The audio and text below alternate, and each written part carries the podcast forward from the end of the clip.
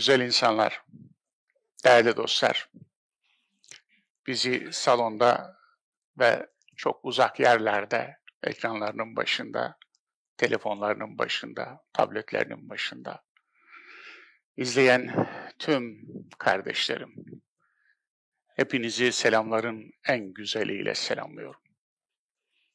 Günümüz, dünümüz ve meçhul sonumuz mübarek olsun. Selam Allah'ın bir ismi. Barış demektir. İslam silm kökünden türetilir. Silm barış anlamına gelir. Kur'an'ın daveti barış davetidir. Onun için üdhulu fissilmi kâfe. Barışa topyekün girin. Parça parça değil. Topyekün. Hep beraber girin. Bir parçanızı barışın dışında bırakmayın. Duygunuzu dışında bırakmayın. Bilginizi dışında bırakmayın. Toprakla barış içinde yaşayın. Doğayla barış içinde yaşayın. Hayvanla ve bitkiyle barış içinde yaşayın. Kendinizle barışık olun. İç barışınızı kurun. Duygu ve düşünceniz arasında savaş olmasın. Barış olsun. Fizik ve metafizik arasında savaş olmasın. Barış olsun. İnsanla tabiat arasında savaş olmasın. Barış olsun. Ve Rabbinizle ilişkinizi barış üzerine kurun. Ve inancınızı barış üzerine kurun. Dolayısıyla barışa topyekün girin. Eğer bir yurt, bir ev, bir ülke ve bir dünya özleminiz var, idealiniz varsa o ideal Kur'an'ın şu ideali olsun. Vallahu yed'u ila daris selam. Allah selam yurduna, barış yurduna davet eder sizi savaş yurduna değil, barışa davet eder. Dolayısıyla hep tarafımız belli oldu. Tarafımız iyinin tarafıdır. Tarafımız mazlumun tarafıdır. Kimden gelirse gelsin zulme karşı, kim olursa olsun mazlumdan yana. Zulüm bizdense ben bizden, değilim diyebilecek erdemi gösteren insana derler Müslüman diye, Müslim diye. Dolayısıyla tarafımız adalet, tarafımız hak, tarafımız hukuk, tarafımız iyi, ortak iyi. Kur'an'ın ifadesiyle el-ma'ruf, tüm insanlığın küresel ortak iyi ve kime karşı? El münker, ortak kötüye karşı. Onun için hep belli. Başından beri bunu savunduk. Bundan böyle de bunu savunacağım. Hep öyle olacak. Ve İslam barış dinidir. Mensuplarının onu savaş dinine dönüştürmesine rağmen dedikçe iki zümre hep bunun karşısına durdu. Bir, dine karşı olanlar, hayır İslam, İslam savaş dinidir dediler. İslam karşıtı olanlar dedi bunu, ısrarla dedi. Bir de din üzerinden geçinenler, dini güç için paravan olarak kullananlar, dini iktidar için paravan olarak kullananlar aynısını dedi. İkisi aynı göze de buluştu. Dolayısıyla İslam savaş dinidir dedi. Ama Allah Resulü ömründe iki tür ismi hiç hoşlanmamıştı ve sadece iki tür ismi değiştirdi. Maiz ismi vardı hiç değiştirmedi. Maiz keçi demek. Osman yılan yavrusu demek. Hiç değiştirmedi. Ama neyi değiştirdi? Savaş. Harp ismini gördüğü yerde anında değiştirirdi. Bir de put isimleri olanı. Abdül Uzza, Uzza'nın kulu. Abdüllat, Lat'ın kulu. Abdülmenat, Menat'ın kulu. Yani putların kulu ismi olan isimleri değiştirirdi. Demek ki harp ismini bununla aynı görüyor, eşit görüyor. Evet, bu girizgahtan sonra değerli dostlar, yepyeni bir döneme başlıyoruz. Bugüne kavuşturan Rabbime şükür olsun, hamd olsun. Bu yeni dönemde ki 92 yılında başlayan maraton hala devam ediyor. Nereye kadar sürer? Ömrümüz ne kadar yeter, vefa gösterir? Sağlığımız ne kadar el verir? Bilemiyorum. Yarınlar ne getirir? Bilemiyorum. Ama bildiğim bir şey var. Şu an bize verilmiş olan nimetlerin şükrünü eda, eda edebilirsek yarına mazeretimiz olacaktır. Onun için şu an hamdolsun buna gücümüz yetiyor. Gücümüzün yettiği şeyi yapmakla mükellefiz, sorumluyuz. Değerli kardeşlerim bugün 14 Ekim 2023. Kur'an'ın hayat yolculuğu dersleri yürüyüşü devam ediyor. Kitaplar konuşmaz, kitaplar insanların üzerinden konuşur. Kitaplar hayatların üzerinden konuşur. Kitaplar ona inanıp onu hayata dönüştürenlerin üzerinden konuşur. Onun için Kur'an da öyle konuşur. Onun için Kur'an okumak ayet otomatı olmak değildir. Yani bir şey söyleyeceksin pat pat pat pat pat pat pat pat böyle otomattan dökülecek. Falan surenin falan ayetinde falanca. Falan surenin falan bu değildir Kur'an. Kur'an okumak, Kur'an'ın ilkelerini hayatında yaşamak. Zulme karşı adaletten yana olmaktır. Haksızlığa karşı haktan yana olmaktır. Zalime karşı mazlumdan yana olmaktır. Evet, Kur'an budur. Cehalete karşı ilimden yana olmaktır. Yobazlığa karşı bilgiden yana olmaktır. Gördüğünüz gibi Kur'an okumak budur. Bu işe yaramıyorsa ayet otomatı olmayı flash bellekler çok daha iyi becerirler. Cep telefonlarınız çok güzel okur. İnan. Hiç yorulmaz. Hiç yanlış yapmaz. Dolayısıyla okumak budur. Evet, ne yapmak istiyoruz? Arkadaşlar yansı göremedim. Evet. Ne yapmak istiyoruz? Ne yapmak istemiyoruz? Hakikaten ne yapmak istiyoruz biz? Sizce ne yapmak istiyoruz? Evet bir şey yapmak istiyoruz. Zaten bir şey yapan insanın mutlaka ondan bir amacı vardır, bir beklentisi vardır değil mi? Biz de bir beklenti ile bunu yapıyoruz. O beklenti asla maddi bir menfaat değildir. Çünkü bu derslerden 92 yılından bugüne kadar 16 yıl tefsir dersi, 5 yıl Esma-i Hüsna dersi, 5 yılda Siretül Kur'an dersi, bir kuruş almadım. Hiçbirinden almadım. Ne konferanslardan aldım, ne televizyon programlarından aldım. Peki bir maddi menfaatimiz yok. Peki bir erk, bir güç, bir siyasi iktidar menfaatimiz var mı? Aksine. Risk almaktır bu dersler. Niye? Bu dersler eleştiriyi önceliyor. Yani eliyor. Süpürüp almıyor. Çer çöp ne gelirse hoş geldi demiyor. Gelenek mübarektir. İçinde zibil de olsa, çöp de olsa, necaset de olsa gelenek mübarektir. Atalardan ne geldi hoş geldi de demiyor bu dersler. Hayır, eliyor. İyisini alıyor, hud ma safa, da'ma keder. İyi olanı al, iyi olmayanı at. İlke bu. Dolayısıyla Bu dersler eliyor. Ve bu coğrafya eleştiriyi sevmiyor. Hoşlanmıyor. Elemeyi sevmiyor. Eleme zahmetli bir iş. Ayıklama zahmetli bir iş. Çocuğu seviyorsan diyor, pis bezini de seveceksin. Bebeği seviyorsan pis bezini de seveceksin.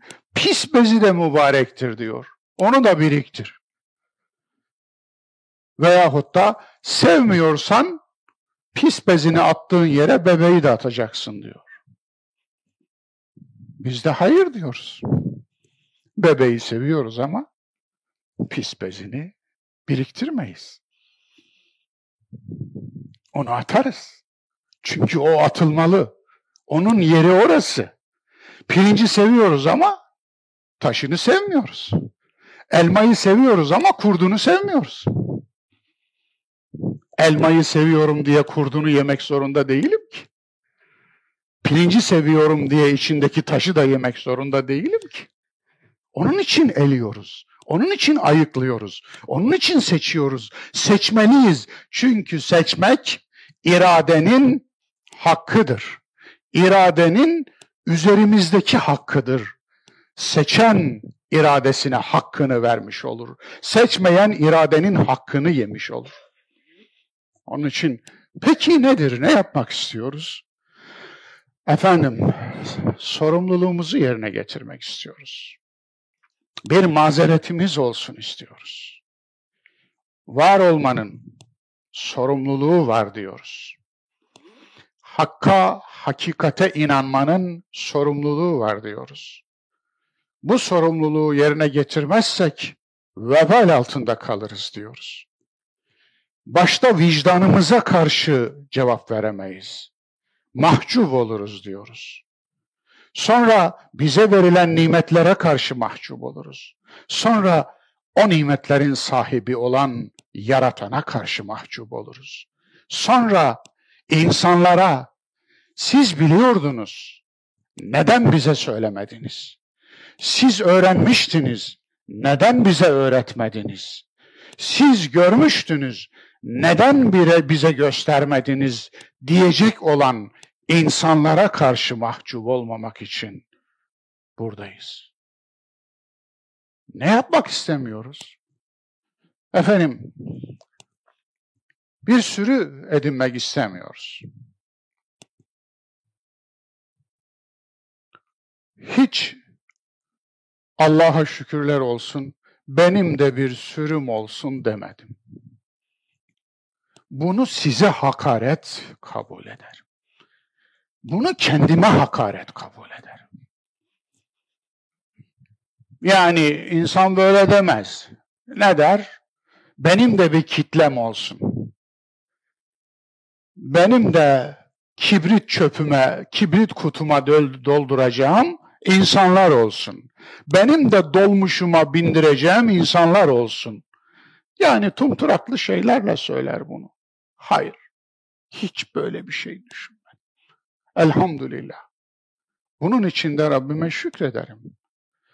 Ne düşündüm ya? Bir insanı daha kendine gel diyebilir miyim? Yani kimseye gelme, bize gelme, bana gelme. Böyle bir şey yok. Ben seni kibrit kutusunda cennete götüremem.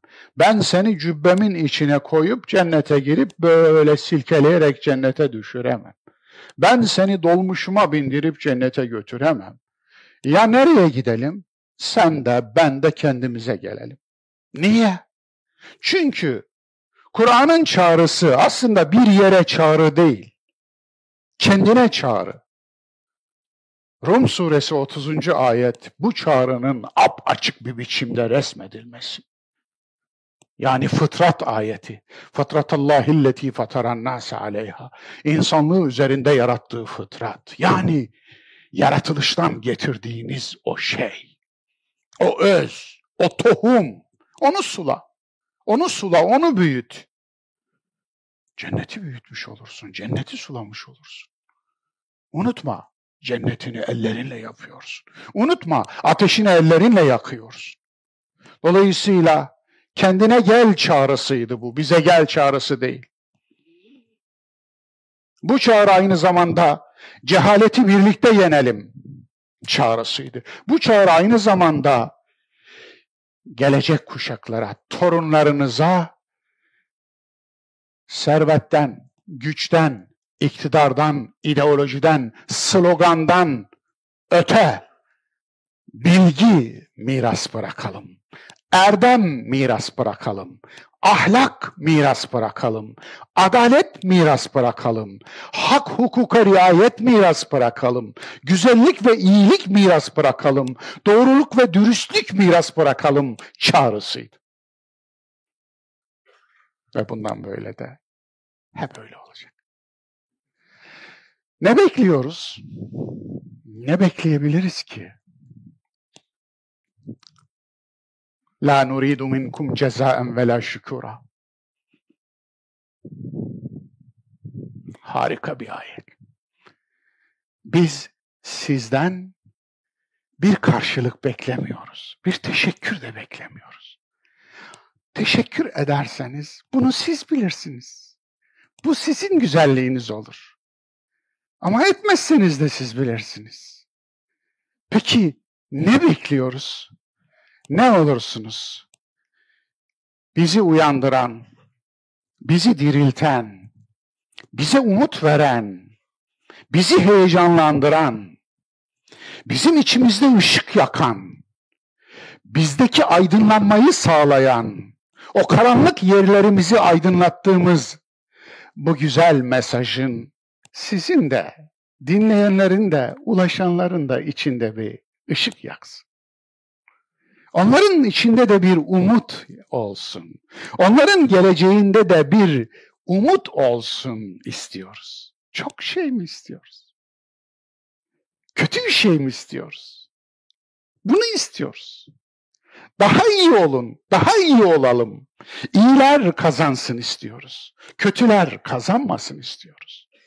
Dünyayı kötülük bir bıtrak gibi sarmasın. İyilik sarsın istiyoruz. İyilik çoğalsın istiyoruz. İyilik çoğalırsa kötülük azalır. Cehalet çoğalmasın, bilgi çoğalsın istiyoruz. Bilinç çoğalsın istiyoruz. Şuursuzluk, bilinçsizlikle varacak hiçbir yerimiz yok. Dolayısıyla adalet çoğalsın istiyoruz. Zulüm çoğalmasın. Zulüm azalsın istiyoruz. Dolayısıyla beklentimiz bu dostlar. Evet, bir öncesi var tabii. Öncesini çok uzun anlatmaya gerek yok. Öncesi ta 92 yılının yine bir Ekim ayında başladı ve ondan sonra tefsir dersi, Esma-i Hüsna dersi ve Kur'an'ın hayat yolculuğu dersi geldi, çattı. Kur'an anlamaya çalışmak bizim niçinimizin cevabı, niçin Kur'an'ın hayat yolculuğu dersleri derseniz, niye Kur'an'ı anlamaya çalışıyoruz? Hakikaten niye? Kur'ancılık mı yapacağız, yapıyoruz burada? Haşa. Bunu Kur'an'a hakaret kabul ederim. Bir kere cı cü eki benim nezdimde satıcı ekidir. Simitçi, simit satar, kömürcü kömür satar, ekmekçi ekmek satar, oduncu odun satar. Öyle değil mi? Evet. Dolayısıyla Kur'an'ı satan Kur'ansızdır, kitapsızdır. Bu Kindi'den ilhamla söylüyorum bunu. Kindi benden 1200 yıl evvel yaklaşık, evet 1440'dayız değil mi?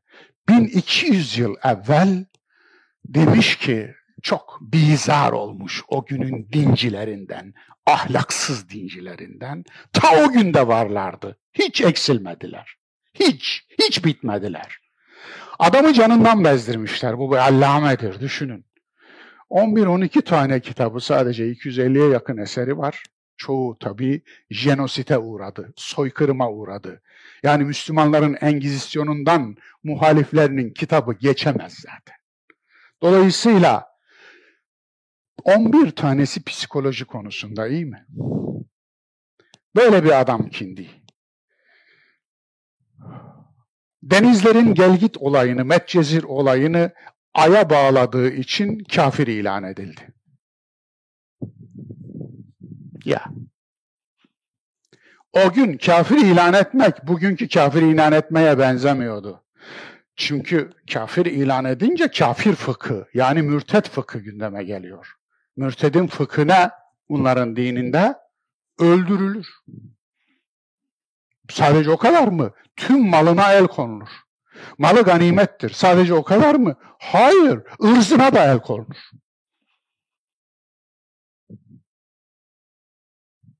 Yaşarsa, yaşarken selam verilmez, selamı alınmaz. Müslüman kabristanına defnedilmez. Defnedilmişse çıkarılır, atılır, leş muamelesi yapılır. Hastaysa ziyaretine gidilmez. Kız verilmez, kız alınmaz.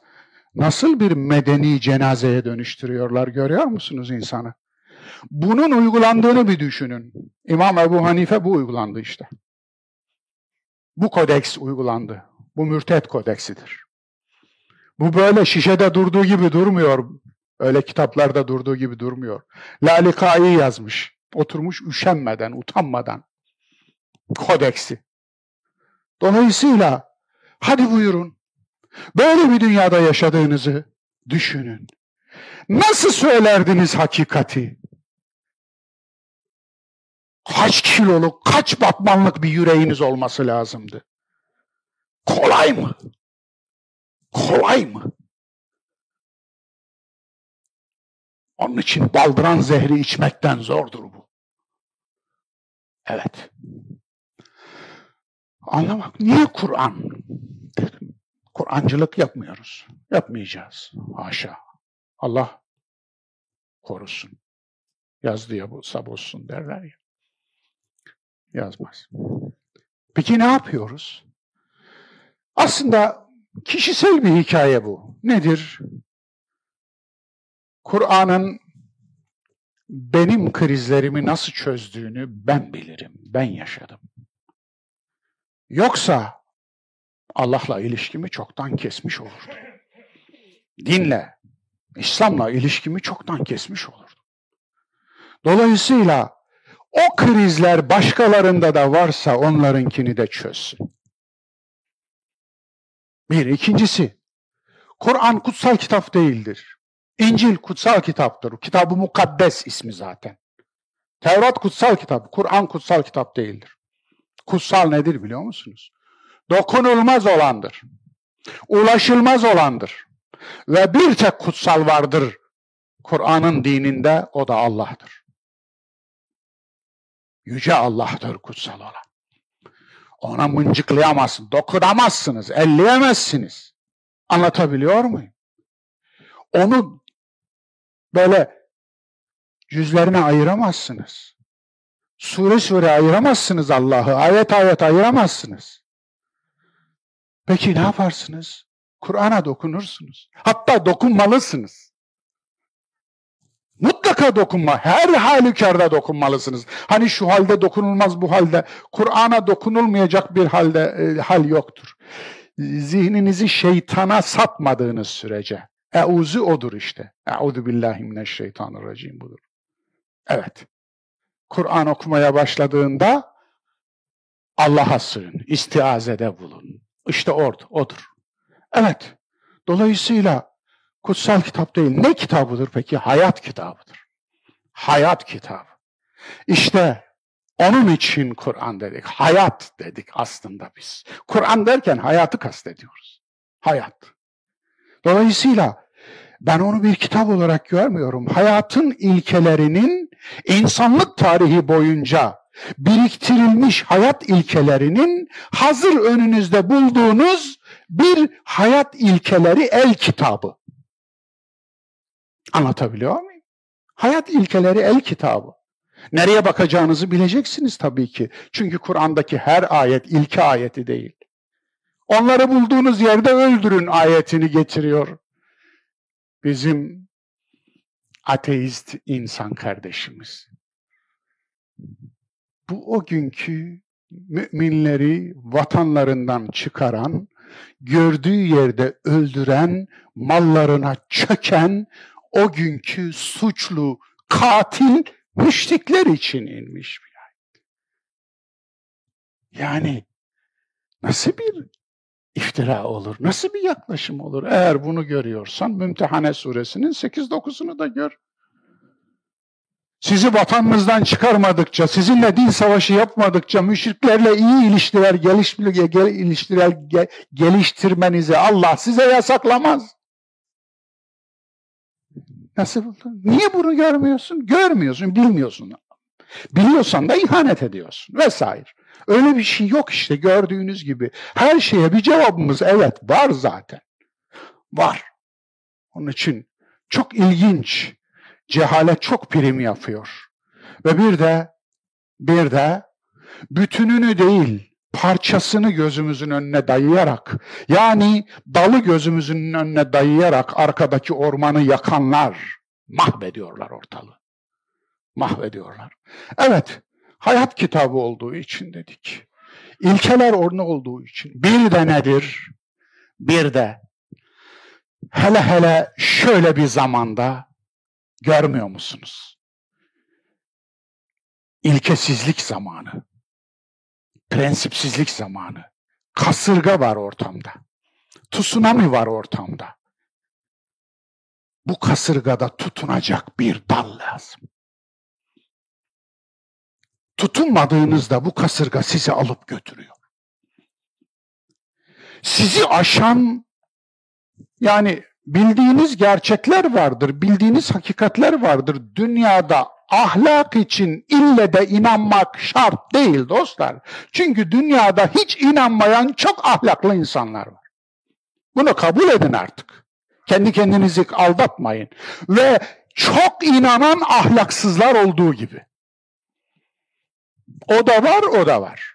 Bunu bilin artık, anlayın. Peki burada sorun ne? İnancın katkısı ne?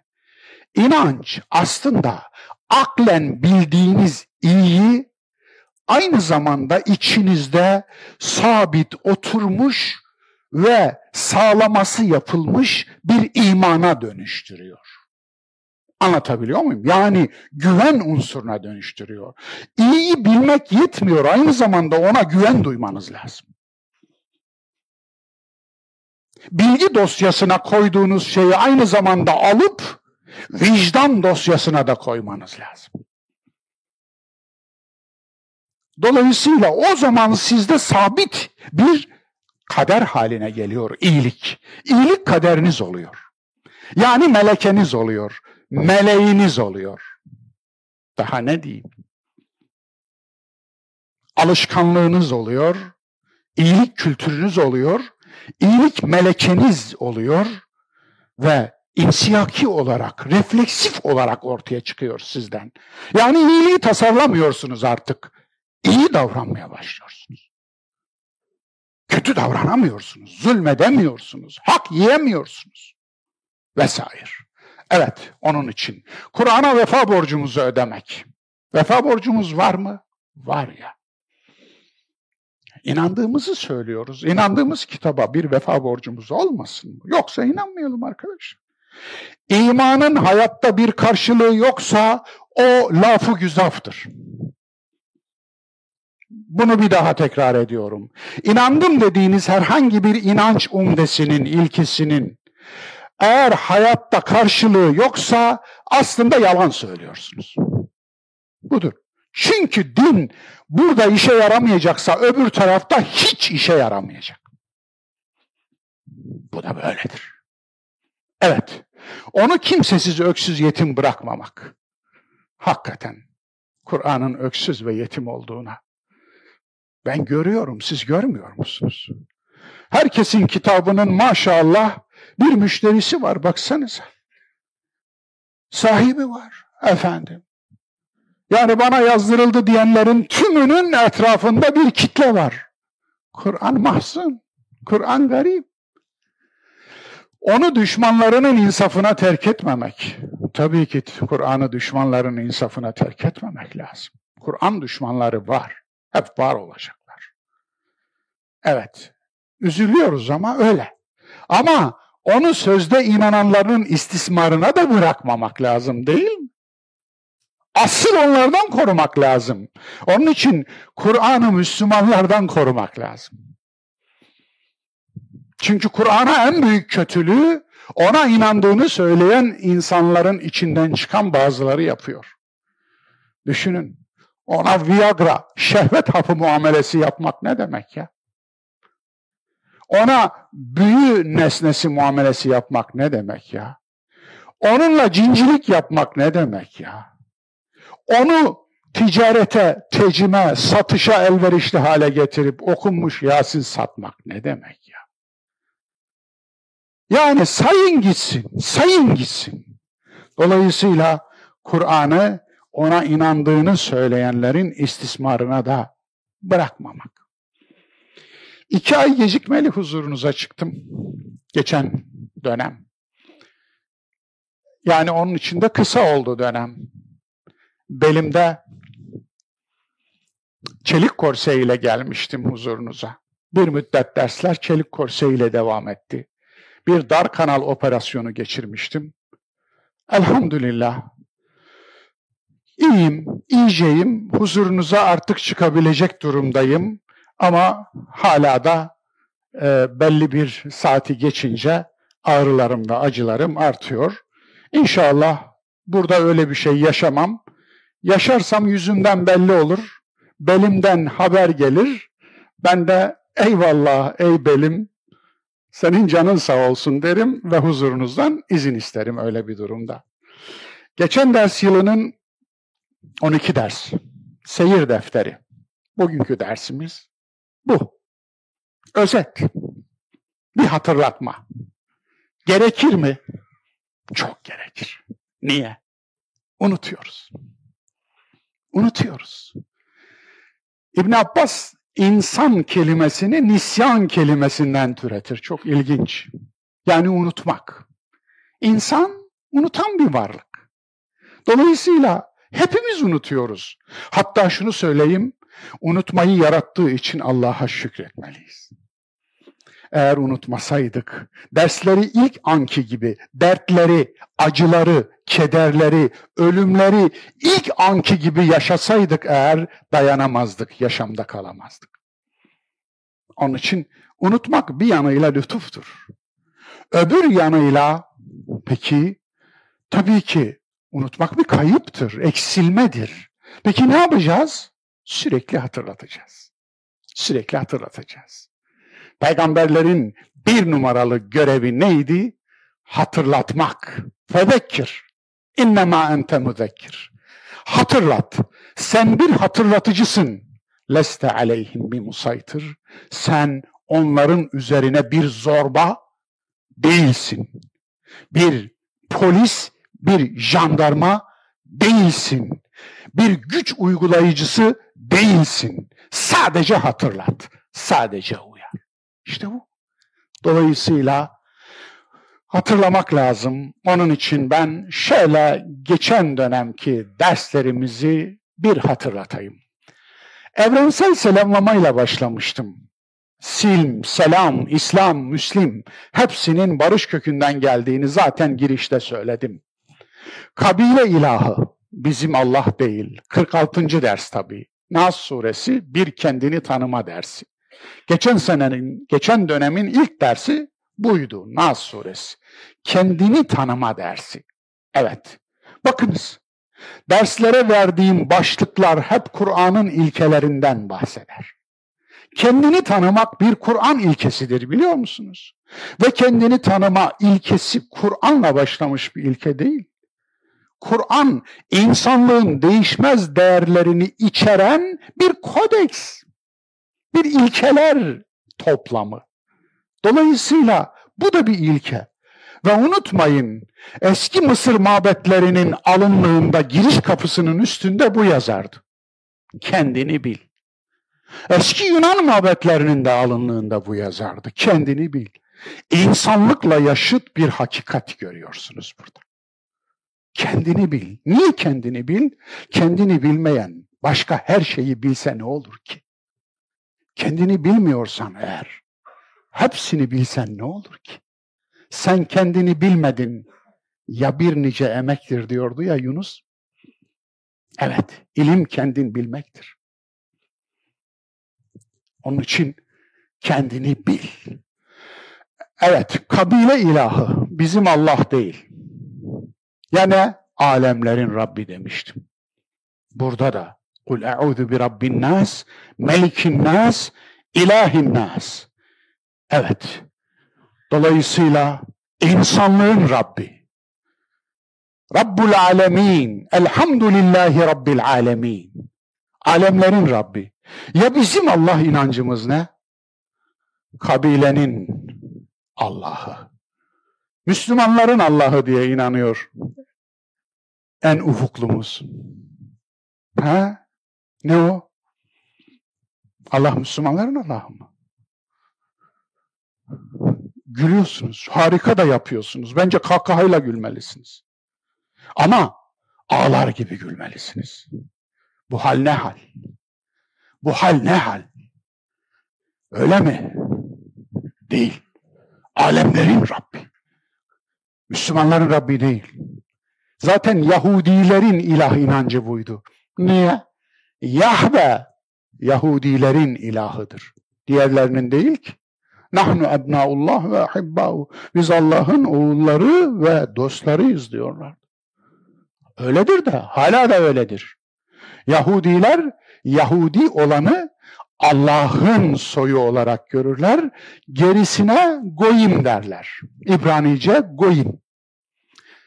Bunun Batı dillerindeki karşılığı gentile. Barbar.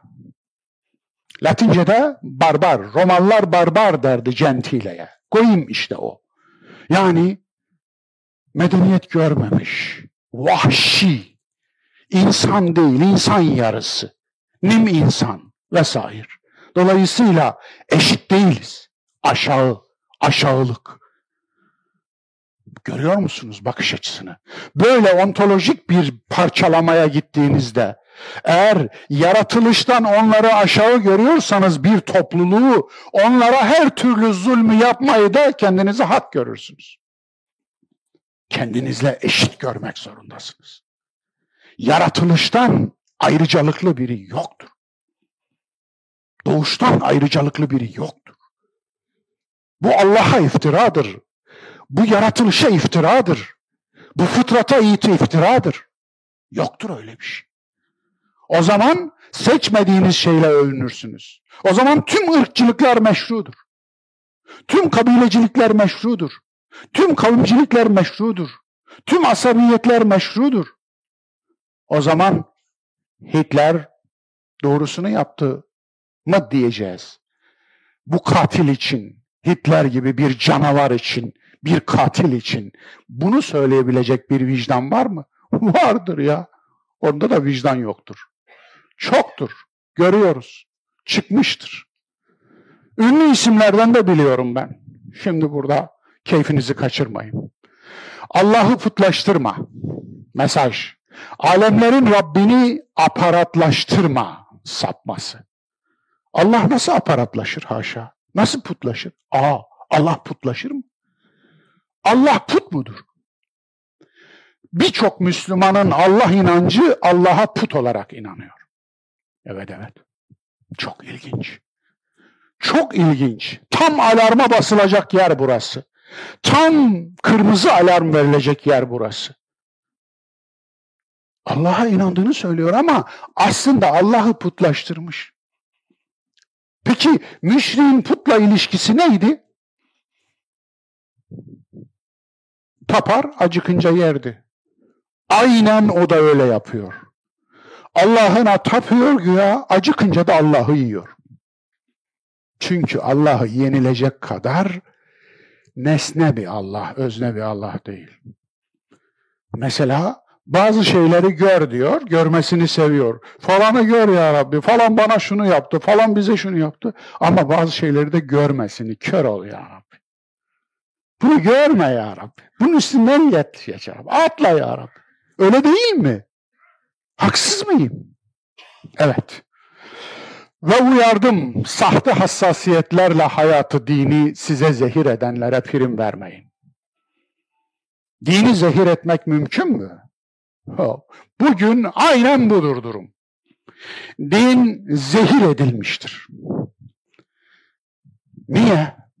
Evet, her zaman söylediğim sözü bir daha söyleyeyim.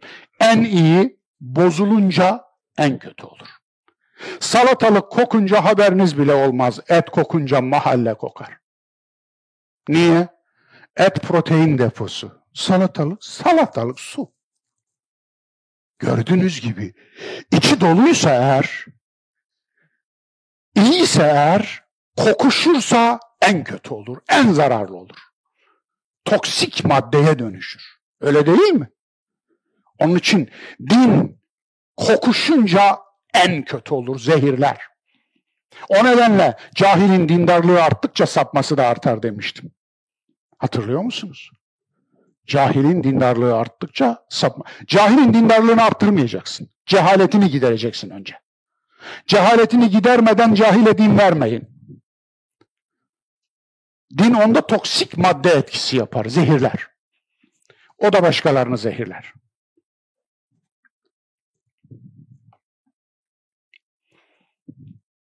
Kırk yedinci ders İhlas suresiydi.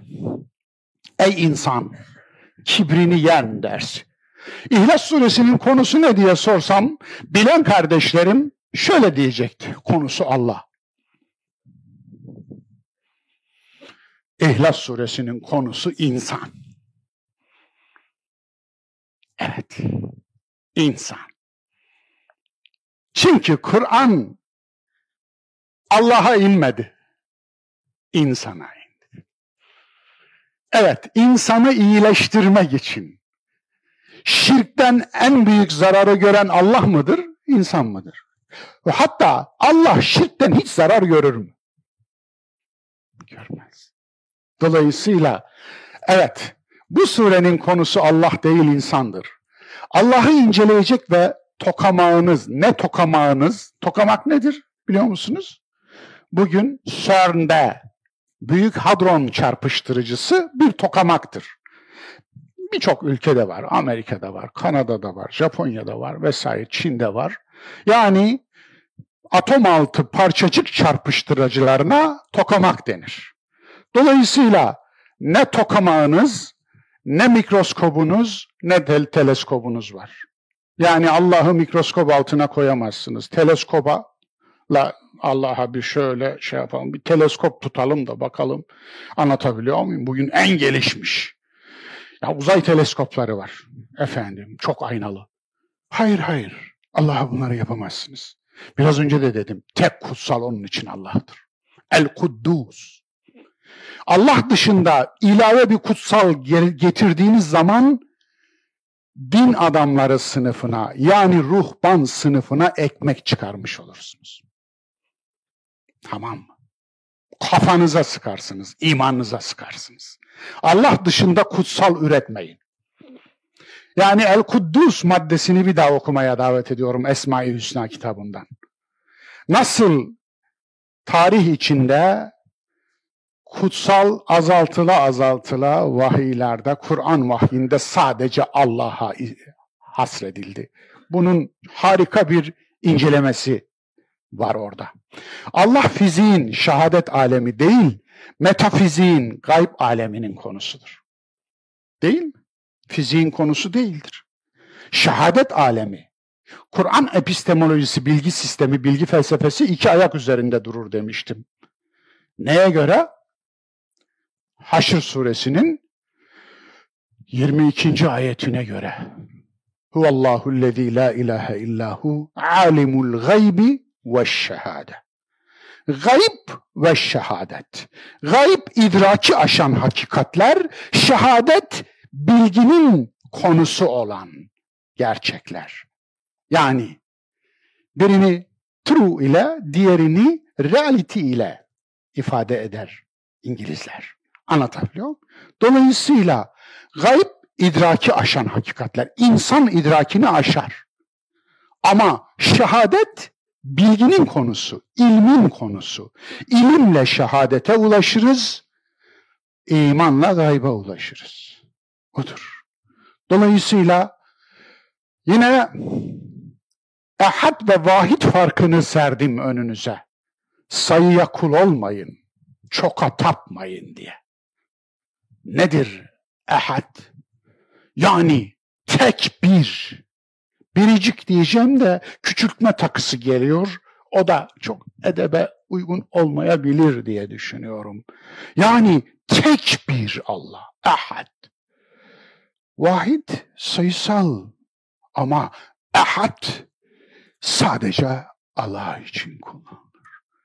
Bu manada nedir? Allah tektir.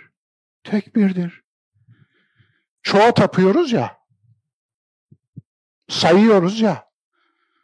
Hangisinin nüfusu daha çok? Hangisinin cemaati daha çok? Hangi tarikatın müridi daha çok?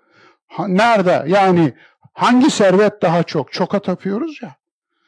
İşte çoka tapanlara bir söz. Eğer çoka tapıyorsan niye Allah'a inanıyorsun? Ha? Allah tek. Tek. Dolayısıyla eğer hak çok da olsaydı Allah tek olmazdı.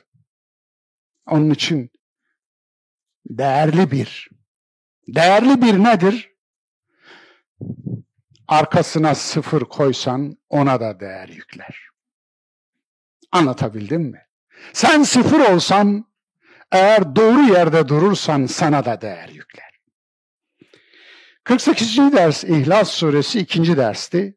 Dini çoğaltıp hayatı daraltmayın demiştim. Suya helal koşer belgesi almayın demiştim. Yahudiler yapıyor bunu değil mi? Karpuza helal belgesi veriyor adam ya. Bunun için de bilmem kaç bin lira alıyor değil mi bu belge için?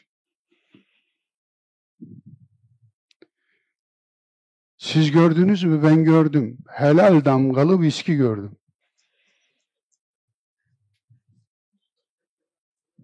Evet helal domuz da çıktı. Onu da gördüm. Çok ilginç.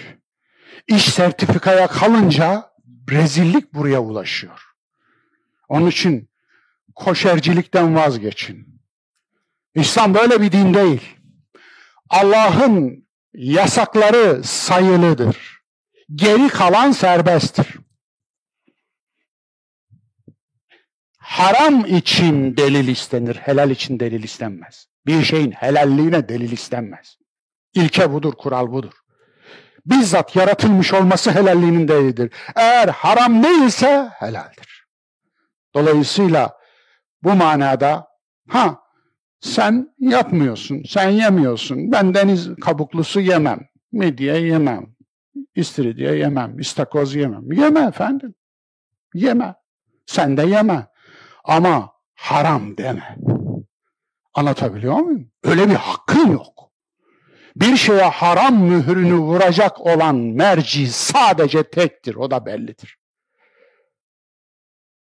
Evet. Tahrim suresinin girişini bir daha okur musunuz?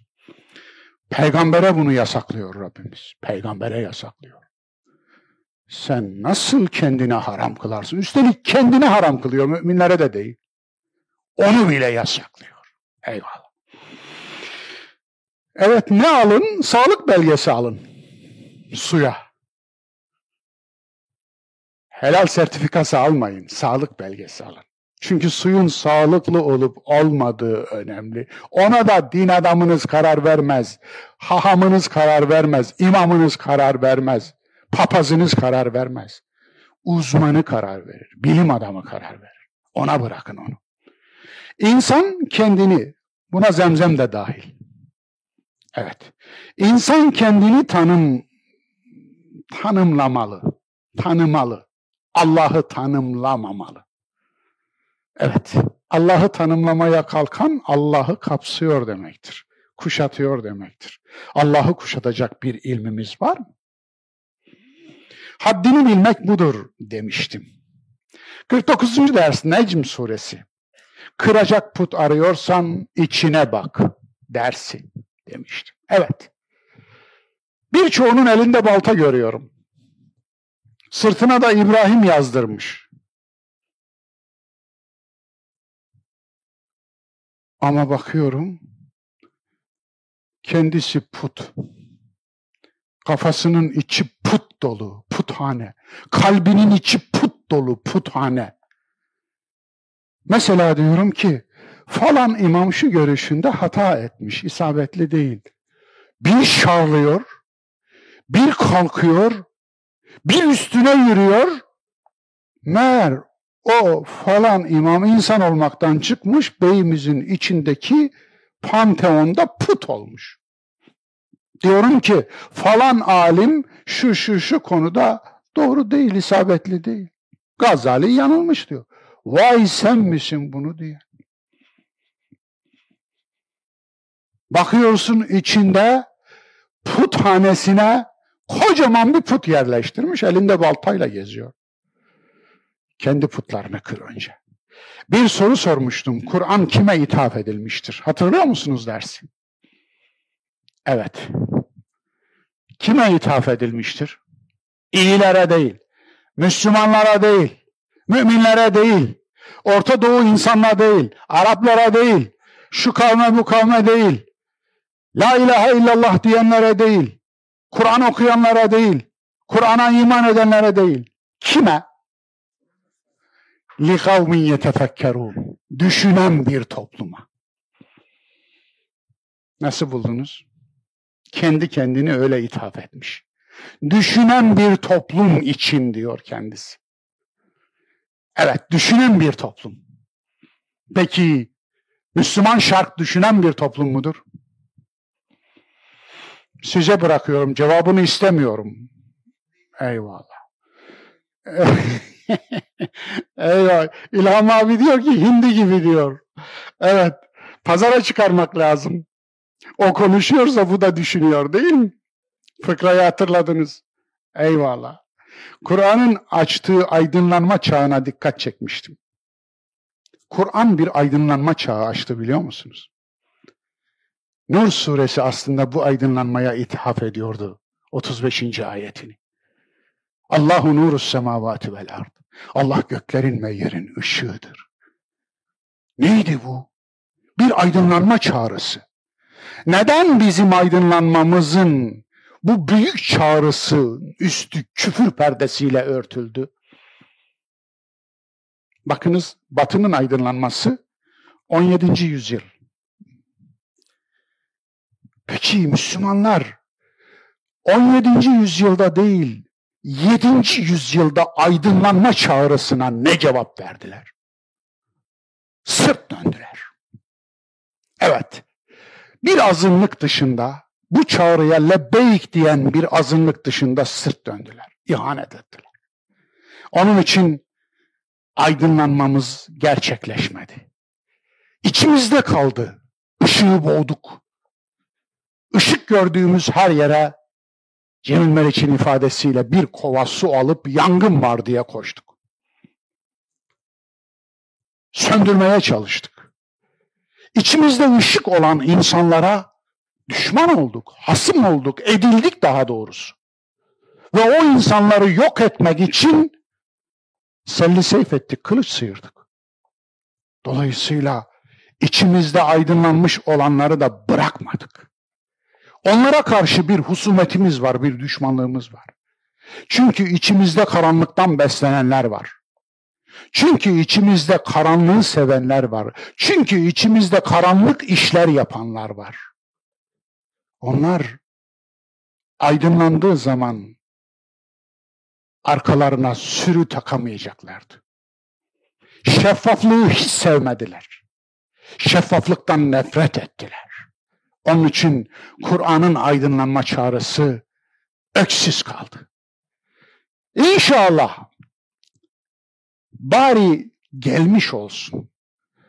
Bari bu çağrıya cevap veren bir kitle olsun. Kur'an da onu söylemiyor muydu? İçinizde hakka çağıran, hayra çağıran, doğruyu öneren, yanlıştan sakındıran bir topluluk bulunsun demiyor muydu? Bu işte. Damızlık. Bazılarının şaşkın bakışları altında Kant'tan Necm ve Nur suresinin 35. ayetin yorumunu dinlemek isterdim demiştim. Marx'tan Haşr 7 ve Enfal suresinin yorumunu dinlemek isterdim demiştim. Enfal e, Haşr suresi 7 ne diyordu? İçinizden bir kısmının elinde servet devlete dönüşmesin diyordu. Bunu Mark, e, Marx'tan dinlemek isterdim. Kant'tan Necm Nur suresi, Freud'dan Felak ve Nas'ın yorumunu dinlemek isterdim. Daha başkalarını da söyledim. Evet, hakikaten dinlemek isterdim. Çok şey mi istiyorum? Ama biz o kitabı doğru temsil etmedik ki o insanlara haberdar edelim. O insanların yorum yapmasını beklediğimiz ayetleri biz fark etmedik. Ne diyelim onlara? Putlar geçmişte mi kaldı diye sormuş ve eklemiştim. Her heykel put değil, her put heykel değil. Heykeli put zannedenlere Nem suresini açıp okutasım geliyor. Kur'an'daki bazı ayetleri okutasım geliyor. Evet, Kur'an'da iki yerde Süleyman'ın köşkünde temasil geçer. Temasil heykeller demek. Eyvallah.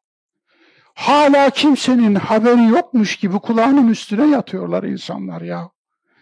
Nasıl plastik sanatları yasakladınız İslam adına? Hı? Ondan sonra da iki ayaklı putları getirdiniz, puthaneler yapıp taptınız. Adına şeyh dediniz, taptınız, lider dediniz, taptınız, imam dediniz, taptınız, hoca dediniz, taptınız, halife dediniz, taptınız, taptınız da taptınız. Gavs dediniz, taptınız, bilmem ne dediniz, taptınız. Mevlana dediniz, taptınız. Evet, görüyorsunuz. Put arıyorsanız din kültürünüze bakın demiştim. 50. ders. Necm 2. Teknik aksaklıklarla moralimin sınandığı gündü o gün. Beni de gördünüz. Öyle kuzu gibi biri değilmişim değil mi? Efendim. Değilimdir efendim. Kuzu gibi biri olmalı mıyım? Ondan da emin değilim. Dolayısıyla ben de işte kendime göre deliller buluyorum. Ömer bin Hattab öyle diyordu ikinci halife. Kızmayan adamın eşekten ne farkı var diyordu. Tabii o haksızlığa kızmayan diye anlamak lazım. Yoksa böyle köpüren sağa sola daima abus asık suratla emirler yağdıran bir tip olmadığını düşünüyorum. Allah'a nispet edilen elden mülhem ellerinize bakın diyerek girmiştim söze. Ellerinize bakar mısınız? Hatta bir dakikalık bir el tefekkürü önermiştim. Elinize bir bakın demiştim elinize. Ne muhteşem bir şeye bakıyorsunuz hiç fark ettiniz mi? Elinize baktınız mı hiç? Ele hayran olmamak mümkün mü? Elinizin olmadığını düşünün. Düşünün, tüm insan fiili neden ele nispet edilir? Hatta Allah'ın fiili de ele nispet ediliyor. Yedullahi fevka eydihim. Allah'ın eli onların elinin üzerinde. Allah'ın eli mi olur ya? Mecazdır tabii ki. Kesinlikle öyledir. Öyle olmak zorundadır. Dilin mantığı gereği. Ama burada elin aslında bizatihi kasları, damarları, fizyonomisi değil, aslında elin ifa ettiği işlev. Farkında mısınız? Elleriniz amelinizdir. Elleriniz eyleminizdir. Elleriniz yaptıklarınızdır. Elleriniz sizsiniz. Evet, elleriniz sizsiniz. Onun için İnnellezîne âmenû ve amilus salihat. 50 küsür yerde birlikte gelir. Güvenen, Allah'a güvenenler ve iyi iş işleyenler. İyi iş işleyenler. İş işlemek, eylem ortaya koymak. Şimdi Zümrüt Anka gibi Kaf Dağı'na gitti değil mi? Herkes konuşuyor. Parmağı olan konuşuyor, klavyesi olan konuşuyor. Klavye de istemiyor artık dokunmatik ya. Parmağı olan konuşuyor. Ama iş yapmıyor. Yazıyor. Sosyal medyada yazıyor. Facebook'ta yazıyor. Instagram'da yazıyor. Twitter'da yazıyor. Baktım öyle bir kepazelik ki, öyle bir kepazelik ki. Allah'ım yere yetme çocuklar daha hiçbir şeyden haber yok. Hiçbir şey ortaya koymamış. Ulan sen iyilik değil kötülük bile yapamazsın be. Düşünebiliyor musunuz? Orada Kur'an'i bir hakikat söylüyorum. Aşağı, aşağıya bana Filistin tanıtıyor. Kapattım ben de. 240 bin takipçili Twitter'ımı kapattım. Niye? Bu çocuk, çocuk veya çocuk ruhlu kimse, düşünün, eyleme baksaydı eğer bu terbiyesizliği yapmazdı. Öyle değil mi? 2009 yılında Sadık Bey ve diğer arkadaşlarla beraber o ünlü bombardıman sırasında gece saat 2 Sadık Bey yanlış hatırlamıyorsam, hatırlıyorsam düzeltin. Bombalar üstümüzden yağıyordu. Üstümüzden yağıyordu ve biz ilaç kamyonu boşaltıyorduk. İlaç kamyonu. Anlatabiliyor muyum? Efendim. 30 küsür ambulansla, arabayla beraber gittik. Yanımızda. Ve o gün bugündür istisnasız on binlerce, mübalağa yapmıyorum belki yüz binlere ulaşmıştır on binlerce Gazze'liye dokunduk, dokunduk. Kardeş aile projesiyle. Her aylık asgari harcamasını kardeş aile projesi üzerinden onunla yaşadılar, o gelenle yaşadılar. Ama oturduğu yerden küfredebiliyor. Anlatabiliyor muyum? Onun için konuşmuyorum artık. Hiç konuşmama kararı aldım. Çünkü susması gerekenler konuşunca, konuşması gerekenler konuşsa da dinlenmiyor. Sözün kıymeti kalmadı. Söz ayağa düştü. Söz çürüdü. Ne yapalım ki böyle? Onun için yine ilkelere dönelim diyorum. Yine ilkelere. Çünkü bu çamurda kim girerse debelenecek bu çamurun içine. Kim girerse çıkamayacak. Evet. Ve elinin kıymetini bil. Eline haddini bildir. Hiç kimsenin elinden her şey gelmez. Değil mi? Yani eline bak da elinin değerini bil. Ama şunu da bil. Hiç kimsenin elinden her şey gelmez. Bunu da bil. Hiç kimse her attığını 12'den vuramaz demiştim. Böyle bir makalem var. Evet. Dolayısıyla elinin kıymetini bil de elinin haddini de bil. Elinden her şey gelmez. Röportajı, nirengi noktası demiştim. İlkesizler röportajını bagajda gezdirenler. Röportajı nedir?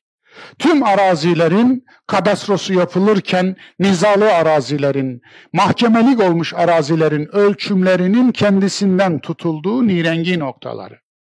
Eskidendi, şimdi uydudan yapıyorlar. Dolayısıyla röportajı kalkmaz kıpramaz onlarla ilgili tüzük vardır, yönetmelik vardır. Onu çıkaran cezalıdır.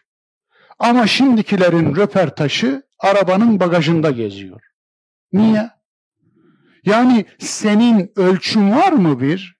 Senin metren var mı? Doğru tartan bir terazin var mı? Röportajın var mı? Ondan ölçü alalım diyorsun. Var nerede diyorsun? Arabanın bagajında diyor. Ha. Sen nereye koyarsan hani Nasrettin Hafız'ın yaptığı gibi dünyanın merkezi nere demişler? Eşeğinin ayağını bastığı yer. Ya olur mu öyle hoca? İstemez. İstemezsen söyle. Say demiş. Efendim ölç. İnanmazsan ölç. Yani böyle bakıyor olaya. Tıpkı bu tipi imgeliyor aslında Nasrettin Hoca bu fıkra ile. bu tipi ele veriyor. Yani arabanın bagajına koymuşsun sen. Yani aslında sattığın bir metre diye sattığın her şey yalan. Bir kilo diye sattığın her şey yalan. Çünkü kilon aşınmış, metren eksik. Onun için de dürüst değilsin. Yani aşınmamış metre, aşınmamış kilolarla ölçmek. Peki ne yapmak lazım? Eskiden belediye iktisat müdürlüklerinde hiç aşınmamış krom kilolar vardı. O kiloların karşısına bakkal kilolarını getirirler, o metal kiloları koyarlar. Yani genelde bakırdan olurdu değil mi? Pirinçten olurdu, öyle bir şeyden olurdu. Koyarlar, onların bir tarafında da bir çukur olur. Oraya sarı basarlardı. Yani eksik. 20 gram eksik, 30 gram eksik, 10 gram eksik o kadar basarlardı ve kalibrasyon yaparlardı, ayarlama ayar. Senin terazinin kalibrasyonu bozuk be kardeş. Sen düşünsen ne olacak, düşünmesen ne olacak? Düşünme lütfen. Kalibrasyon yaptır öyle. Peki kalibrasyonu nerede yaptıracağız? İşte bu dersler, o dersler. Evet, kimse kimsenin yükünü taşımaz ayeti, taşıyamaz ayeti. Ve la teziru vaziratun vizra. Rüşvetçi, torpilci, mülakatçının dini. Ne diyelim şimdi? Adamları sınava sokmuşsun. Sınavdan almışlar, geçmişler. Bir de mülakata niye sokuyorsun? Hı? Ha, orada aslında torpili işleteceksin değil mi? Bir de bizden mi değil mi şeyini getireceksin orada. Yani hak hukuk değil değil mi derdin? Hak yeme. İşte böyle bir şey. Emeğin değeri ve şeylerin tabiatı fıtratını bilmek o derste işlemiştim. 51. ders Abese suresi. Bir vicdan ve insanlık dersi. Yine insanlığa geldik bakınız. Her şeyi tartışabileceğiniz kişide ilk arayacağınız özellik vicdan ve insaf olmalı dostlar. Mesela bir şey tartışacaksınız değil mi? Lütfen ben hayat bana bunu öğretti. Bir şeyi konuşacağınız, tartışacağınız bir kimsede ilk arayacağınız özellik vicdan ve insaf. Vicdan ve insaf sahibi değilse onunla hiçbir şey tartışmayın. Tartışmayın. Çok yararsız. Çünkü vicdansız. Çünkü insafsız. Biraz önce söyledim ya, terazisi bozuk. Kalibrasyonu yok. Şakülü kaymış. Onun için vicdan ve insafsızlığı değilse onunla bir şey tartışılmaz. Merhamet iddiamız dezavantajlı, marjinal, sahipsiz ve güçsüze karşı. Evet. Değil mi? Tavrımızla ölçülür. Merhamet iddiamızdır. Biz merhametliyiz diyoruz. Bu bir iddia. Bunu nasıl ispat edersiniz? Dezavantajlı sınıflara karşı merhametli misin? Marjinal sınıflara karşı merhametli misin? Sahipsiz ve güçsüze karşı merhametli misin? Ya güçlüye karşı merhametlisin zaten. Çünkü merhametin getirisi var. Anında alıyorsun, koyuyorsun, bir koyuyorsun, üç alıyorsun. Güçsüze karşı, zayıfa karşı, altta kalana karşı, marjinal olana karşı, az olana karşı merhametli misin? Sen onu bana söyle. Evet.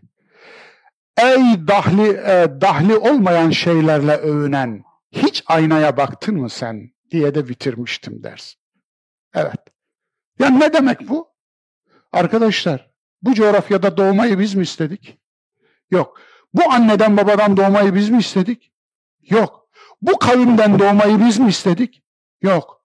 Erkek veya kadın doğmayı biz mi istedik? Yok doğmayı sizin istemediğiniz ve belirlemediğiniz konularda ne yerinin ne övünün. Çok özür dilerim. Terbiyesizleşeceğim. Bu ahmaklık ve aptallıktır. Çünkü siz istemediniz ki. Hangi kavimden olacağınızı siz belirlemediniz ki. Nasıl bir insan olacağınızı siz belirlersiniz ama. Merhametli mi merhametsiz mi? Zalim mi mazlum mu? Hak şinas mı hak yiyen mi? Doğru dürüst mü yoksa eğri yamuk mu? Nasıl bir insan olacağınızı siz belirlersiniz.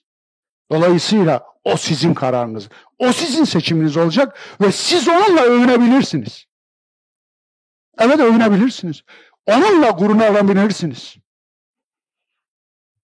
Ama sizin tercih etmediğiniz şeylerle siz övünmeyin. 52. ders deprem özel büyük çaresizlik demiştim değil mi? Evet büyük sahipsizlik de demiştim. Sismik deprem mi daha yıkıcı, ahlak deprem mi diye sormuştum derste. Çünkü depremden sonra yaşadıklarımız ve gördüklerimiz ahlak depreminin sismik depremden çok daha beter olduğunu göstermişti. Aslında deprem öldürmedi biliyor musunuz? Ahlaksızlık öldürdü. Kimin ahlaksızlığı? Evet. Müteahhitlerin ahlaksızlığı. Malzemeden çalan. Ustanın ahlaksızlığı. Siyasilerin ahlaksızlığı.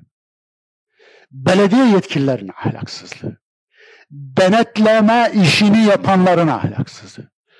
Ve ucuza ev yaptıracağım diye hatta gidip siyaseti sıkıştıran ve imar affı çıkarılması için ortalığı velveleye veren halkın ahlaksızlığı. Onu unutalım mı? Unutalım mı? Buyurun hangi deprem daha büyük? Hangi deprem daha yıkıcı? Kişinin imanı mı, işinin imanı mı diye sormuştum. Kişinin imanı mı, işinin imanı mı? Ben iman deyince işinin imanı aklıma geliyor. Yoksa soyut, şuna inandım. Ne bilelim beyim? Neye inandığını ne bilelim? İspatı nedir mesela? Bu bir iddiadır. Herkes her şeyi iddia edebilir. Peki iddianın ispatı nedir? İşindir işin. Kişinin imanı değil, işinin imanıdır Allah'ın baktığı yer. Görmüyor mu zannettiniz? Jeoloji bilmeyenin teolojisi saçmalar demiştim değil mi? Evet. Jeoloji bilmeyen teoloji saçmalar. Nasıl saçmalar? Daha yeryüzünün nasıl davranış sergilediğini bilmiyorsun. Sismik hareketin kanunlarını, yasalarını bilmiyorsun. Depremselliğin yasalarını bilmiyorsun. Ama sen oturmuşsun, yani günahlarımız yüzünden geldi. Allah belanı versin sen. Töbe töbe.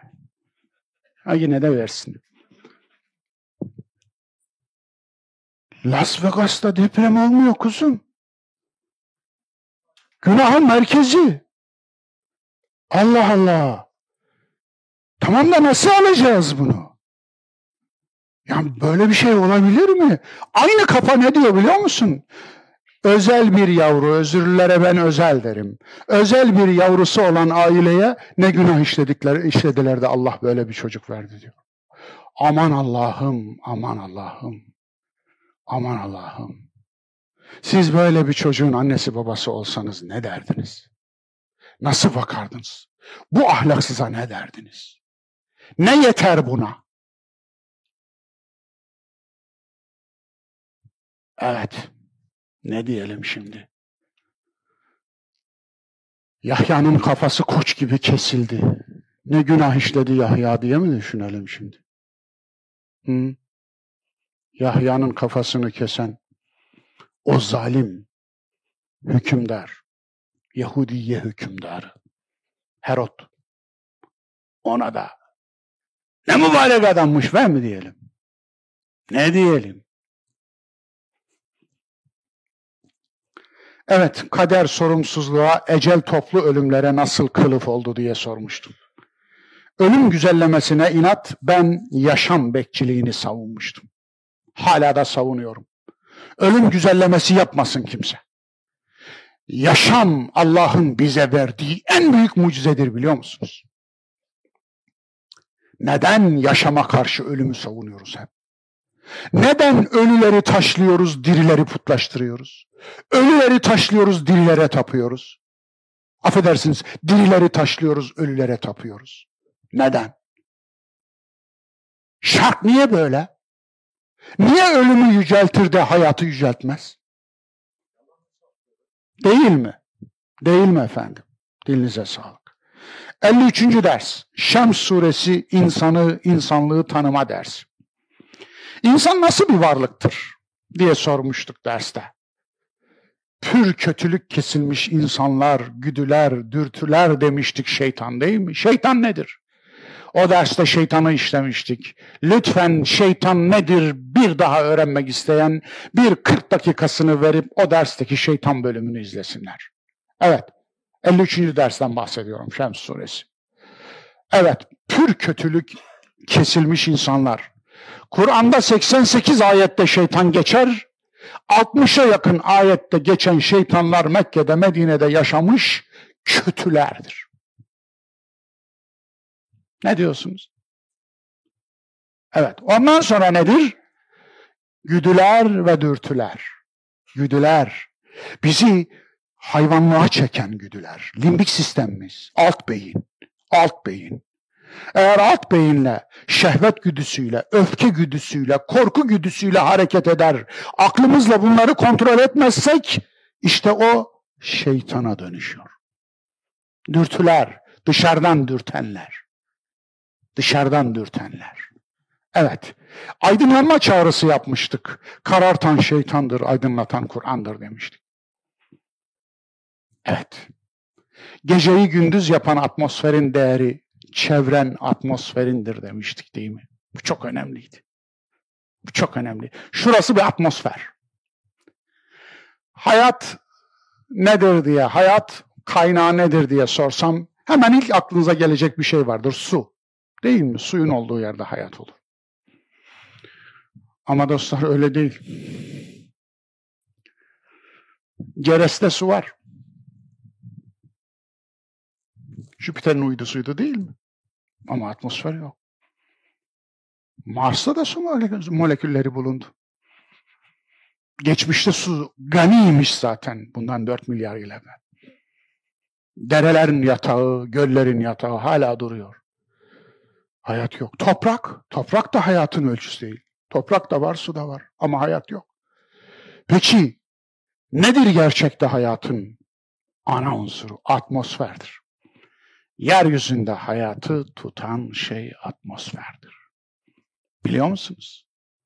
Onun için atmosfer içinde hayatın ana bileşeni olan oksijeni tutuyor. Ve hava olmazsa hiçbiri olmuyor. Bitki de olmuyor, fauna da olmuyor, flora da olmuyor, hayvan da olmuyor, insan da olmuyor. Evet, sizin atmosferiniz içinde bulunduğunuz Evet, geceyi yapan, gündüzü yapan, geceyi gündüz yapan. Uzay karanlıktır. Bunu biliyorsunuz. Yeryüzünün atmosferine çıktığınızda uzay karanlıktır. Ama uzayda güneş var. Güneşi görüyorsunuz ama uzay karanlık yine de karanlık. Güneş var ama karanlık. Atmosferin içine geldiğinizde gündüz diye bir şeyle karşılaşıyorsunuz. Neden? Gündüzün sebebi güneş değildir. Atmosferdir. Neden? Atmosferdeki gazlar floresans et etkisi yapıyor. Floresans etkisi. Anlatabiliyor muyum? Dolayısıyla atmosferin içini gündüz yapıyor. Oysa ki aynı anda atmosferin dışına çıkın uzay karanlıktır. Yani etrafınızı aydınlatacak bir atmosferiniz olsun. Fücur ve takva, sorumsuzluk ve sorumluluk. Demiştim. 54. ders, Buruç suresi bir özgürlük dersi demiştim. Biz bir özgürlük dersi. Kur'an'da özgürlük dersine bir sure ayrılmış. Buruç suresi. Adem yasak ağaç sembolizmiydi. Seçme özgürlüğü ya da seçimsiz kölelik. İradenizi kullanıyorsanız, özgürlüğünüzü nasıl bilirsiniz? İradenizi kullanabiliyorsanız. İradenizi kullanamıyorsanız kölesiniz. Evet. Şunu demiştim. Kullukla kölelik arasındaki fark nedir biliyor musunuz? Arap dilinde aynı kelimeyle ifade ediliyor. Ama bağlamına bakarak vurguyu anlıyoruz biz. Abd kelimesi. Abd. Allah'a nispet edildiğinde kulluk kula nispet edildiğinde kölelik anlamına geliyor. Doğru. Ama bu bağlamına göre birbirinden tamamen zıt, tamamen ayrışmış iki kavramdır. Niye ayrışmıştır? Allah'a nispet edildiğinde kulluk özgürlükle nasıl barışır? Şöyle. Hiçbir efendi kölesine irade vermez. Özgürlük vermez. Özgürlük verdiğinde onun kölesi olmaz. O da efendi olamaz. Özgürlüğü verdiği gün efendiliği bitmiştir. Onun üstündeki. Peki Allah ne yapmıştır? Kuluna irade vermiştir. İradesini de tam kapasite kullanmasını istemiştir. Hiçbir efendi kölesine irade vermez ama Allah alemlerin Rabbi kuluna irade vermiş. Üstelik iradesini kullanmayanlardan da hesap sormuştur. Bu fark. Bu çok önemli bir fark. Kur'ani slogan kahrolsun işkenceciler. Evet, bu surede değil mi? Kahrolsun işkenceciler diyor. Nasıl buldunuz? Dolayısıyla işkencenin her türü, her türü yasaktır, suçtur, haramdır, günahtır. İstisnasız her tür işkence vahşettir, lanetlidir. Ahlak dinin, özgürlük imanın direğidir. Dinin direği namaz değildir. Öyle bir şey yok. Öyle bir şey olabilir mi? Onun için bak dinleri direksiz. Beş vakit namaz kılıyorlar, elli vakit yalan söylüyorlar, yüz vakitte iftira ediyorlar. Yok, dinin direği nedir? Ahlaktır. Evet, dinin direği ahlaktır. Özgürlük de imanın direğidir. Kesinlikle. Maksat budur zaten. Yani budur. Bu, dinin maksadı budur. Din aslında şunu söylemiştim. Vahiy akla yardımcı olmak için, din insana yardımcı olmak için, ibadetler ahlaka yardımcı olmak için. Yardımcının altını çiziyorum. Yardımcı. Onun için Kur'an yardımcı kitaptır. Ana kitap tabiattır, kainattır, varlıktır. 55. ders. Tin suresi, Tin suresi. İnsanın potansiyeline dikkat çekme dersi. Yine insanla ilgili. İnancın ve ibadetin seni mütevazi mi, kibirli mi yapıyor? Hadi buyur. Bu soru gerçekten de püf noktasıdır. Bu soru zurnanın onu dediği yerdir. İbadetlerin, imanın, dinin seni daha mı kibirli yapıyor?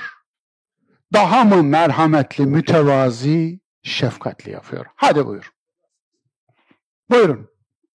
Bu kadar sade, bu kadar yalın, basit demiyorum. Bu kadar sade, bu kadar yalın. Evet. İncir ve zeytin. Bu surede geçiyordu değil mi? İki meyve dersen karnına gıda olur, iki ayet dersen aklına gıda olur. Evet, incir ve zeytine eğer iki meyve diye bakarsan tamam zeytinyağı tenekesine secde edebilirsin. Ama iki ayet diye bakarsan aklına, ruhuna, kalbine gıda olur. O zaman zeytin ağaçlarını kesip beton dökemezsin. Site yapamazsın. Allah'tan korkarsın, kuldan utanırsın. Ama eğer böyle bakmazsan öyle yaparsın. Zeytine ayet diye bakamazsın çünkü. Zeytin ağacına ayet diye bakamazsın. İnsanın potansiyeli ahseni takvim versus oradaki vs versus karşıt insanın kibri. Evet. İnsanın potansiyeli. Ahseni takvim en güzel kıvamda diyor. Potansiyel bu. Ama bunun karşıtı insanın kibri nedir? Eşrefi mahlukat. Eşrefi mahlukat insanın kibridir. Kur'an bu ifadeyi asla ve asla desteklemez. Hani orada da söylemiştim, bir ayet söylemiştim. Göklerin ve yerin yaratılışı insanın yaratılışından daha büyüktür. Şaşırmadınız mı demiştim hatırlıyorum o derste. Evet. Dolayısıyla insan bu sofraya en son geldi. En son geldiğiniz sofraya en başa niye kuruluyorsunuz arkadaş? En son geldiniz. Biz kainata mensubuz. Biz mensubuz. Biz sahibi değiliz. Biz zeytin ağacının sahibi değiliz. Emanetçisiyiz. Biz yeryüzünün sahibi değiliz, emanetçisiyiz. Biz canımızın bile sahibi değiliz. Emanetçisiyiz. 56. ders. Zilzal suresi hesabı verilebilir bir hayat yaşa dersi. Tabiat, insan, yaratan ilişkisi. Jeolojik depremlerden ahlaki ve teolojik depremlere gönderme yapmıştım orada hatırlayacaksınız. Evet, zilzal deprem demektir zelzele. Zelzelenin bir suresi var Kur'an'da. İlginç değil mi? Deprem suresi.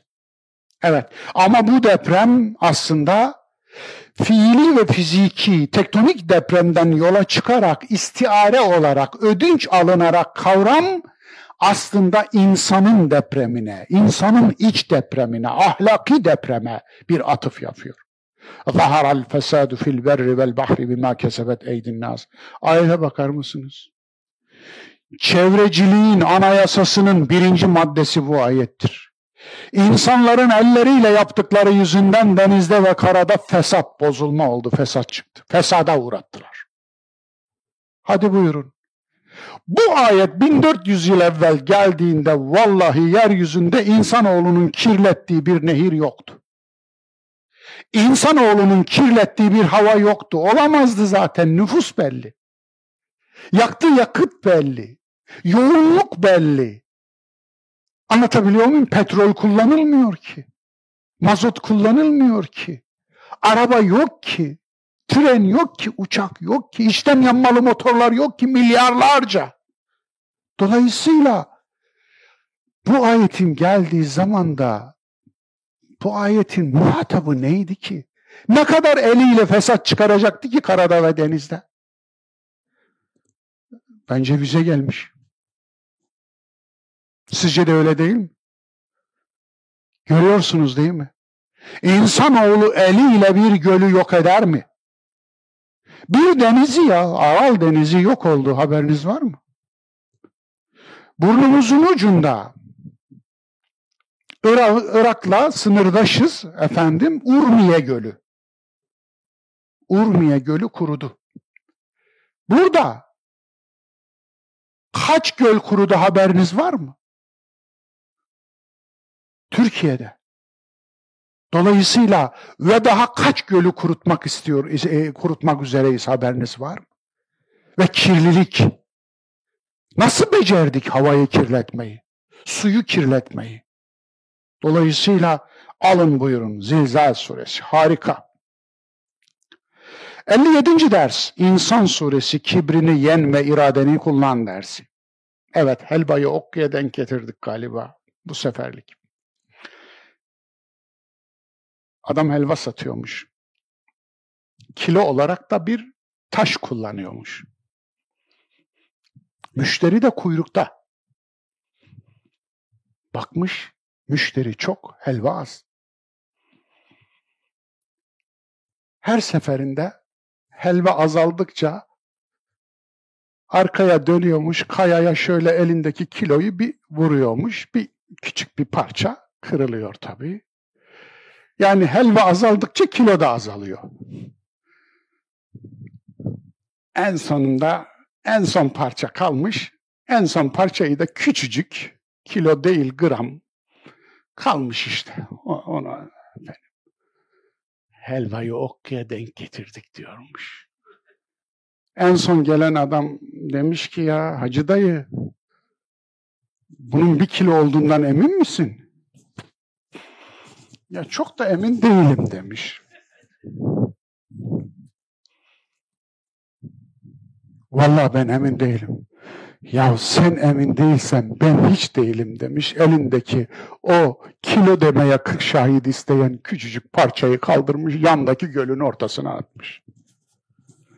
Getirirsen tartarız demiş. Anadolu irfanından bir sahne. Üç geç, evet, üç geçmiş. Üç köken, elementer köken, biyolojik köken, embriyolojik köken. Elementer köken geçmişimiz işte topraktan, çamurdan olan o. Min tinin, min turabin, min salsalin kel fakar, min tinin lazib, min hameyin mesnun. Bütün yedi tanedir bunlar. Yedi çeşit. Çamurdan, kurutulmuş çamurdan, pişirilmiş çamurdan, efendim artık şoylanmış daha doğrusu bakteri üremiş çamurdan vesaire topraktan. Bütün bunlar aslında neye delalet eder? Elementer kökene. İnsanın elementer kökeni. Çünkü insan olmadan evvel, canlılar olmadan evvel canlılığın ham maddesi nedir? Yok. Bir asit. Amino asit. Amino asit canlılığın ham maddesidir. Cansızdır. Amino asit kainatın her tarafında amino asit var. Canlılığın ham maddesi var. Tüm virüslerin ham maddesi de o mudur Sadık Bey? Evet. Dolayısıyla amino asit yani işte e, bu protein zinciri efendim amino asitten oluyor. Bir cansızdan oluyor. Evet. Yani ruh üfleme sembolizmi etrafında anlatılıyor Kur'an'da ama bu işle ilgilenen bilim asıl biyoloji. Dolayısıyla elementer köken bu. Biyolojik köken nedir? İşte canlandıktan sonra ilk hücre, önce tek hücreli sonra çok hücreli. Tek hücreli yeryüzündeki geçmişimiz 2 milyar küsür. 2 milyar yıl tek hücreliyiz biliyor musunuz? 4 milyar yıl hayatın geçmişi var yeryüzünde. 4 milyar yıl. 2 milyardan fazla yıl tek hücreli yaşamışız. Siyanobakteriler, algler, şu kayaların üzerinde benim gibi Anadolu'dan gelmiş insanlar bilirler. Kayaların üzerinde eskiden kına diye yakardık. Yosunlar olur bilir misiniz? Onlar algdir, tek hücrelidir işte. Onlar yeryüzünde iki milyar yıl o yaşadı. O ve onu ona benzerler. Eyvah. Onları görünce hürmet edin olmaz mı? Saygı duyun. Eyvallah. Dolayısıyla ondan sonra biyolojik köken, ondan sonra embriyolojik köken. Anne karnındaki süreç. Toprak çamur sembolü. Kavim, kabile, ırk, soy yarışına giren insana çamurdan, topraktan yaratıldın diyen ayetler ne diyor biliyor musunuz? Çamuru unutma. Çamuru unutma. Çamuru unutursan çamurlaşırsın. Niye? Yani neyine kibirleşiyor, kibirleniyorsun? Neyine hava atıyorsun? Neyine cakas atıyorsun? Neyine böyle küçük dağlar babamdan kaldı büyükleri ben yarattım havasındasın? Neyine? Çamuru unutma. İşte o odur. Ey insanoğlu çamuru unutma. Havalanma yani. Ey insan haddini bil, kibre kapılma, değerini bil, ucuza satılma. Haddini bil, kibre kapılma. Değerini bil, ucuza satılma. Evet. İnna hedeynahu sebil. Yola yönelttik diyor. Doğru yola demiyor ama. Yola yönelttik. Allah'ın dolmuşu, Allah'ın kibrit kutusu yok.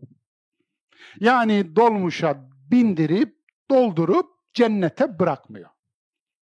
Peki ne yapıyor? Yola yöneltiyor. Yolunuz açık olsun. Seç diyor.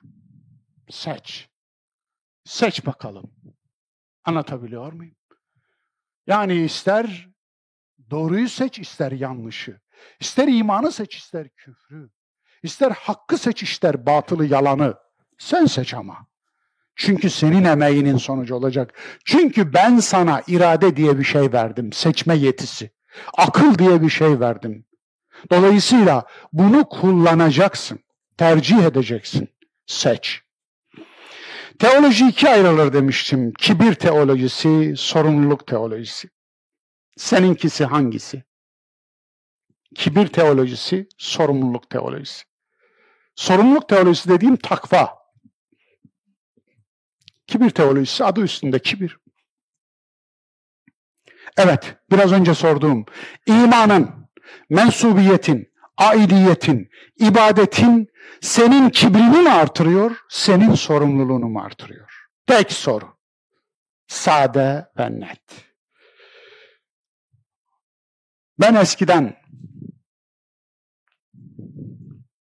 İslamcıyken ibadet etmeyenlere öfke duyardım. Namaz kılmayanlara öfke duyardım. Oruç tutmayanlara öfke duyardım. İnanmayanlara öfke duyardım. Öfke. Sanki ben onların Allah'ıymışım gibi. Benim öfkemi ne artırıyor? Niye öfke duyardım? Ben bunu imanımı sindirmemişlikle izah ediyorum. İmanımı sindirmemişim. Namazımı sindirmemişim. Orucumu sindirmemişim. Sindirmemişim ki. Çünkü eğer onu yapmayan birine öfke duyuyorsanız yaptığınız şeyden kurtulmak istiyor ama kurtulamıyorsunuz. İçinize sine sine yapmıyorsunuz. Yani aslında onun sana bir iyilik ve ikram olduğuna inanmıyorsun. Yük olduğuna inanıyorsun. Ben bu yükü çekiyorum da o niye çekmiyor? Net. Net. Kendim üzerinden veriyorum yahu. Size bir şey söylediğim yok. Siz pırıl pırılsınız. Al sana kibir teolojisi. Peki şimdi nasılsın Allah'ın Mustafa kulu? Şimdi bundan dolayı gururlanmıyorum. Sorumluluğumun arttığını görüyorum. Bana sorumluluk yüklüyor bu. Bunu yapmaktan dolayı ondan kendimi üstün görmüyorum. Çünkü ölmedik, ölmeden kimseyi mutlu diye adlandırma diyordu Solon. Ama bunun benim sorumluluğumu artırdığını düşünüyorum. Zaten öyle olmalı. Öyle olmalı değil mi? İnne salate tenha anil fahşai vel münker. Leallekum tettekûn. Oruç size yazıldı, savun size yazıldı. Niye? Takvaya, sorumluluğa erişersiniz diye. Yani dolayısıyla İki de önerim var. Bunlarla ilgili daha ayrıntılı bir şey izlemek, dinlemek isterseniz Siretül Kur'an'ın hikayesi Dini Cevaplar sitesinde yayınlandı. Caner Bey'in vakfında yapmıştım bu konuşmayı. Evet, Siretül Kur'an'ın hikayesi. İkincisi de kibir teolojisi, sorumluluk teolojisi. YouTube'da 2023 Akabe İftarı buluşması da yaptığım konuşma. Bunları size teklif ediyorum. Efendim, bugün bu kadar. Vaktinizi aldım. Umarım gönlünüzü almışımdır. Umarım sizi rahatsız etmişimdir. Umarım yani. Rahatsız etmedimse başarısız sayarım kendimi. Eğer rahatsız ettimse yani biraz şöyle e, uyandırmışsam, kendinizi iyi hissedin. Uyandıramamışsam ölüsünüz demektir. O zaman ne uyandırır ki ölüleri? Eğer uyku çok derinse sarsıntı çok büyük olmalı değil mi? Ya Rabbi bize götüremeyeceğimiz kadar büyük sarsıntılar verme. Ya Rabbi uyuyor olduysak bile uykumuzu hafif kıl, hafif bir uyarıda uyanalım inşallah. Hepinize hayırlı günler diliyorum. Bir 14 gün sonra inşallah buluşmak üzere Allah'a emanet olun.